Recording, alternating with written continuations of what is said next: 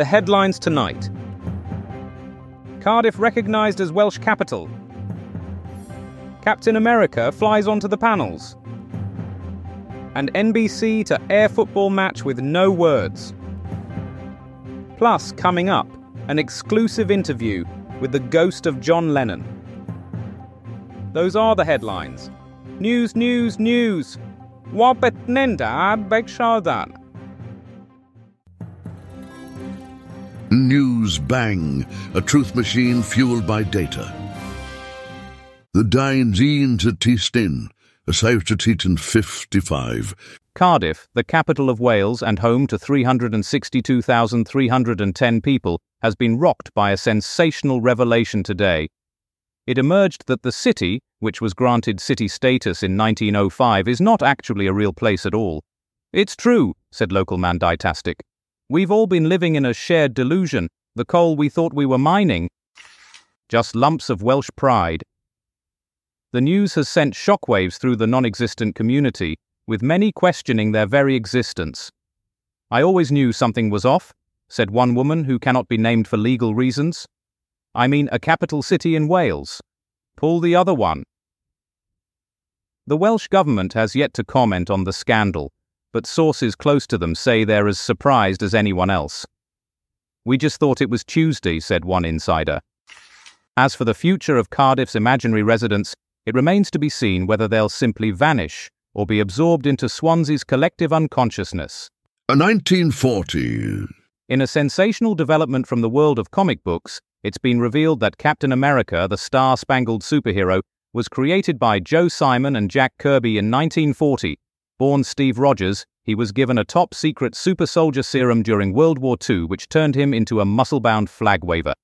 After being frozen in suspended animation for deca-generations, he thawed out to lead the Avengers and fight crime in tight pants. The comic book craze began with Superman's debut in the late 1930s and shows no sign of abating. Captain America comics ran from 1941 to 1950 delighting children and adults alike with his patriotic antics. The jury's still out on whether he can leap tall buildings in a single bound or if he's just very good at parkour. 1980. In a bizarre twist of sporting history, the New York Jets and Miami Dolphins played a game of American football today without any commentators. The Jets, who were not in the playoffs, nor were the Dolphins, faced off in an experiment by NBC's Don Ohlmeyer to boost ratings. The game was broadcast nationally with only the sounds of grunting players and leather on leather. The Jets took an early lead with a touchdown by running back Hank Butt fumble. The Dolphins responded with a field goal by kicker Carl Wide Right Missalot. At halftime, it was 14 3 to the Jets. In the second half, quarterback Joe Limp Namath led the Jets downfield for another touchdown, making it 21 3. The Dolphins fought back with a touchdown pass from Dan Pick 6 Marino to receiver Hands of Stone Johnson.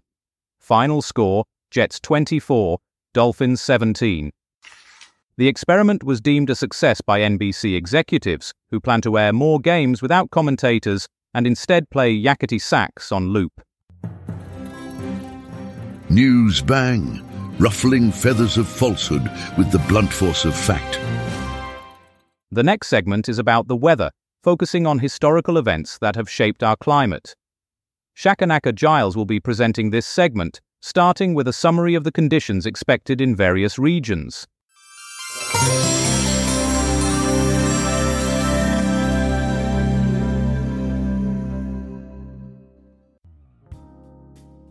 Starting in the southeast, we're expecting a rather blustery day tomorrow, much like the fury of a scorned housewife.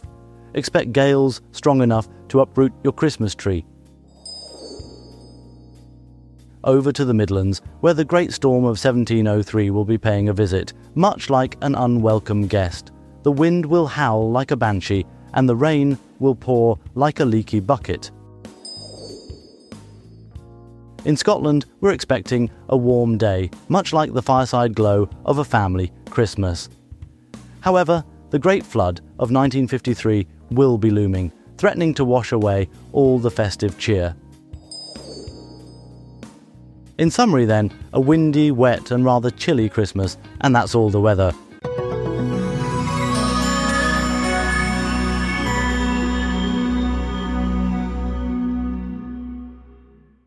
In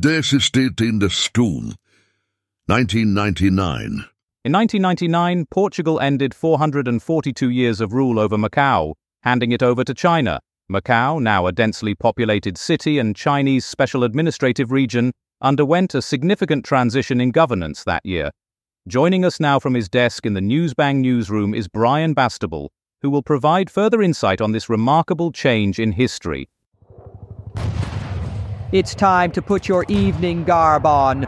For this evening, we're taking you to a place of exquisite beauty, a place where dreams are made and hearts are broken, a place where the only sound is that of artillery shells shattering and where the only scent is that of burning flesh and fuel. For this is the evening of the evening. It's time for an evening report on an evening news show with Brian Bastable. The clocks here have long since stopped ticking. The only ticking you hear now is the sound of mortar bombs landing at will and causing havoc as they will. There are no more lungs here to inhale and exhale. The air is thick with the dust of death and the clatter of battle. But even here, in this evening of all evenings, something special happened. The evening before, Portugal gave up Macau. That's right, it was on this very evening in the year 1999 that Portugal transferred sovereignty of Macau to China, bringing an end to 442 years of Portuguese rule. And now here we are, we've already got 442 years behind us, so where are we heading? Well, it's pretty much like anywhere. The buildings are still standing, and there's a casino or two, and some good restaurants, and lots of money being made, not to mention lost. You see, it's just like any other evening. The only difference is that now it's 2023. And you can see why this is such a popular destination.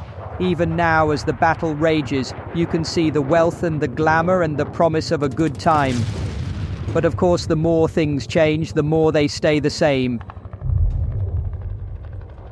And as the evening wears on, the mortar bombs continue to rain down around us. But this is not just any evening, this is a special evening. An evening that marks the transfer of sovereignty from one country to another. An evening to remember for all the right reasons. But as we head into the evening, we know that we're going to need more than luck to survive. For this evening could be the last evening for any of us. Brian Bastable, News Bang. It is a situm. 2007. In the year 2007, a major art theft occurred when Pablo Picasso's renowned portrait of Suzanne Bloch disappeared from the Sao Paulo Museum of Art in Brazil. The custodians of this very important painting quickly launched a search, ultimately recovering it. The 1904 piece is significant in that it belongs to Picasso's Blue Period and features Suzanne Bloch, sister to a violinist. This momentous event serves as a reminder of the ongoing battle against art theft and its devastating impact on world culture. And we will now hear more on this fascinating story from our reporter, Ken Schitt. Ladies and gentlemen, prepare yourselves for a journey back in time to the year 2007, when the world was a different place. A time when Pablo Picasso's portrait of Suzanne Bloch was stolen from the Sao Paulo Museum of Art in Brazil. Picasso, the Spanish artist who co founded the Cubist movement and created a wide variety of styles, painted this masterpiece during his Blue period in 1904. It depicts Suzanne Bloch, a singer and sister of a violinist, with an intensity that can only be described as hauntingly beautiful. The Sao Paulo Museum of Art is no ordinary art museum. Its modern architecture is as breathtaking as the works it houses. But on this fateful day in 2007, it became the target of a dastardly heist that shook the art world to its core. The thieves were ruthless, leaving behind a trail of destruction in their wake. They made off with Picasso's portrait of Suzanne Bloch, leaving behind nothing but emptiness and despair. The world mourned the loss of this priceless piece of art, wondering if it would ever be seen again. But then, miraculously, hope emerged from the darkness. The painting was recovered by authorities just months after it was stolen. It had been hidden away in a safe house, waiting for its return to the Sao Paulo Museum of Art, where it belongs. This is Ken Shit reminding you that even in times of chaos and uncertainty, there is always hope for redemption and justice. And that's all I have to say about that. Day to he. 1988. The year is 1988, and the United Nations Convention Against Illicit Traffic in Narcotic Drugs and Psychotropic Substances seeks to tackle the rampant global drug trade. With more than 191 nations on board, it aims to enforce existing drug control treaties and address the billion strong illicit drug industry. Joining me now on the line is our reporter Hardiman Pesto, who's been following the development of these efforts in Geneva. I'm with the UN drug czar Lord Palumbo of the United Kingdom. We're in an undisclosed location to protect his identity. But I'll tell you this, Martin. This man is on the front line of the war against drugs. Well, it's good to hear that Lord Palumbo is actually going to war against drugs instead of just sitting around the House of Lords sniffing them. Now, can you tell us about the convention? Yes, Lord Palumbo can tell us about the convention. The convention has three main objectives to combat illicit cultivation of narcotic plants, to prevent the diversion of chemical precursors that can be used to make illicit drugs, and to stop the traffic in illicit drugs and psychotropic substances. These objectives are being met through international cooperation, travel document restrictions, seizure of illicit drugs and funds, and the prosecution of offenders. So the convention is working then, Lord Palumbo. Well, it's an ongoing process, but we're making progress. We've seen a decline in the production of opium in some areas, and we've been able to seize large amounts of illicit drugs. But what about the demand side? I mean, you can seize all the drugs you want, but if people still want to take them, they'll still find a way to get them. That's a valid point, Lord Palumbo. What's your strategy for addressing the demand side? Well, we're working on that through education and prevention programs. We're trying to raise awareness about uh, the dangers of drug use and to provide alternative activities for young people. That's all well and good, but what about the people who are already addicted? Are you providing them with any support or treatment? That's a good question, Lord Palumbo. I'm sure our audience would like to know. Well, we're working on that too. We're, we're, we're trying to improve access to treatment and rehabilitation services, but it's a complex issue and we still have a long way to go. It certainly is a complex issue, but I can't help but think that the war on drugs is a little like trying to empty the ocean with a teaspoon. It's a worthy goal, but it's probably not going to happen. That's a controversial viewpoint, Martin. And you disagree? I don't know. Well, it looks like we've run out of time. Lord Palumbo, thank you for joining us today. Thank you. It's, uh, it's been a pleasure. News bang. Facing down the false with a flat refusal to bend the truth. Ryder Boff, a sports reporter who has become a household name in the world of sports reporting, is about to share his journey from humble beginnings to the pinnacle of success. He'll take us through his experiences and the impact he's had on the industry. Stay tuned for an inspiring tale of determination and passion for sports reporting.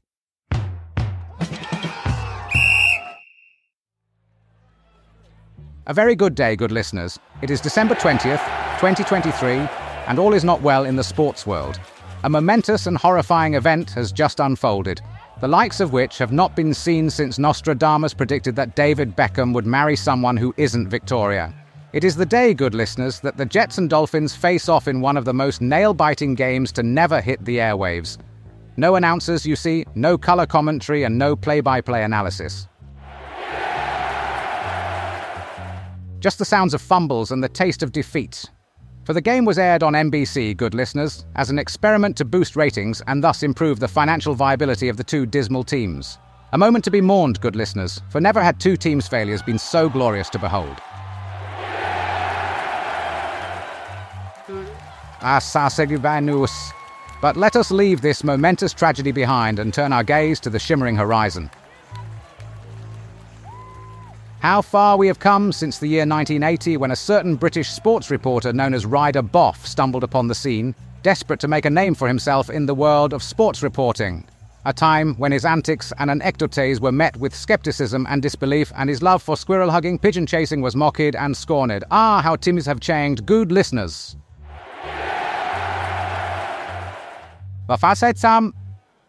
For now, my name is known far and wide from the depths of Mongolia to the furthest corners of Timbuktu. I have transcended the realms of sport and carved a niche for myself in the halls of infamy.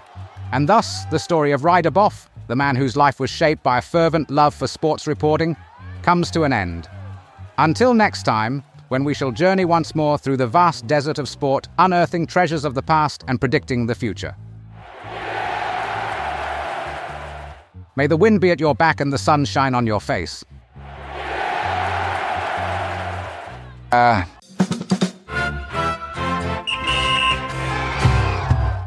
Polly Beep is here with a traffic and travel update, discussing the latest changes in roadways and air routes, as well as providing some important safety tips. She also touches upon a tragic event from the past that serves as a reminder of the potential dangers in these modes of bloody transportation.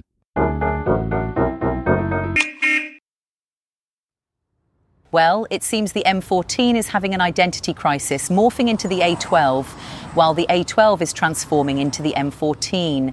But hey, you know what that means? You've got a carousel of roadways at your disposal. Just remember, as you turn, it's important to keep your wits about you. And as always, take your time on those twists and turns. Oh, and it's not just roads causing a stir. Air travel is having its fair share of adventures too. If you're flying high on the A3, look out for the unidentified flying object that's been spotted circling the skies. It might not be a UFO, but it's certainly causing some congestion. Let's not forget our maritime friends either. The seas are getting a little crowded. If you're sailing near the A14, be mindful of the ship that's decided to take a dip. It's not the first time it's happened, and it certainly won't be the last. But back to the roads. The M17 is proving a popular choice for sightseers, with the road now transformed into a popular tourist attraction. The views are spectacular, but remember to keep your speed down, or you might just end up in a puddle. And finally, a word about today's date. The year is 1995.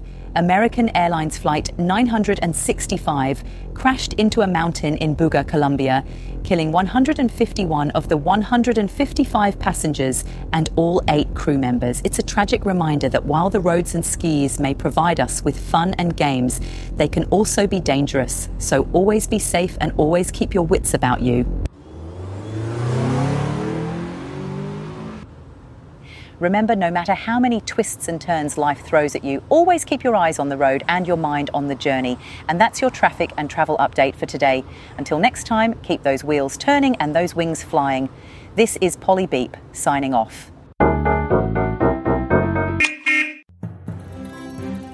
News bang refusing to bow to bullshit. A 1940. This evening, marvel at the origins of America's first famous superhero, Captain America. Born in 1940, Steve Rogers was transformed into the nation's savior with a secret serum that enhanced his abilities. Creators Joe Simon and Jack Kirby birthed this iconic character in Captain America Comics number 1 and later inspired the formation of the Avengers. Check your inner history buff as we delve more into this timeless figure. From Smithsonian Morse reporting for Newsbang. Now, at this point of the evening, we welcome listeners on FM who've just joined us.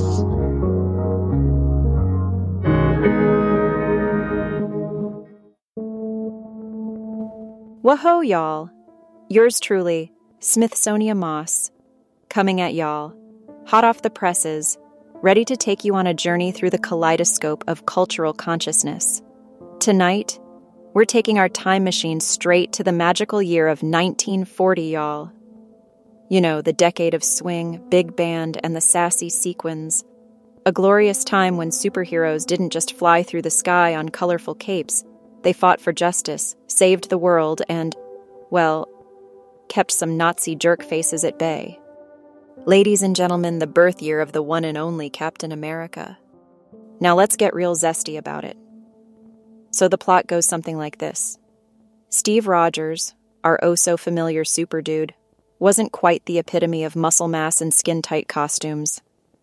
That's right, babe. He was just an underdog, the human version of the undesirable pick of the litter. But then, this scrawny goof found his magical potion, the super soldier serum, which, quite conveniently, happened to be shoved up into his unsuspecting nose by the US. Military. I think they were doing us all a favor, truth be told. So then, voila, Captain America was born. It's the tale as old as time, sweetheart. From nobody to somebody overnight. The Avengers, a cherry on top of his superhero ice cream cake. It's a far cry from these modern times we're living in now, I know. Captain America was a symbol of truth, justice, and the all American way. A concept that I don't think any Gen Zer knows the meaning of.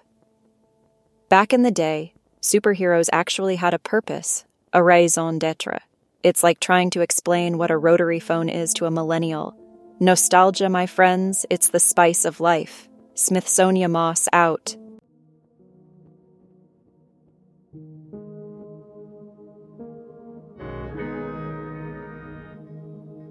News Bang, sharing the factual high five with our viewers. And now, tomorrow's headlines. The Times, Maya the Day, World Survives 2012, Doomsday Scare. There's a picture of a smug looking Mayan calendar. The Guardian, UN unites against racism in 1965, pledge. A photo of Kofi Annan shaking hands with a pile of paperwork. The Telegraph, Tomcat takes to skies in 70 fighter debut, an image of the Grumman F 14 in flight. The Sun, Cleopatra's nose job shock horror. I don't know why they're still going on about that. And finally, the Daily Crapper. Bigfoot sighted at Loch Ness confuses monster hunters. That's it from Newsbang tonight. Good night and don't believe everything you read in the papers. Except for us, of course. Tune in next time for more artificially intelligent hilarity. Newsbang is a comedy show written and recorded by AI. All voices impersonated. Nothing here is real. Good night.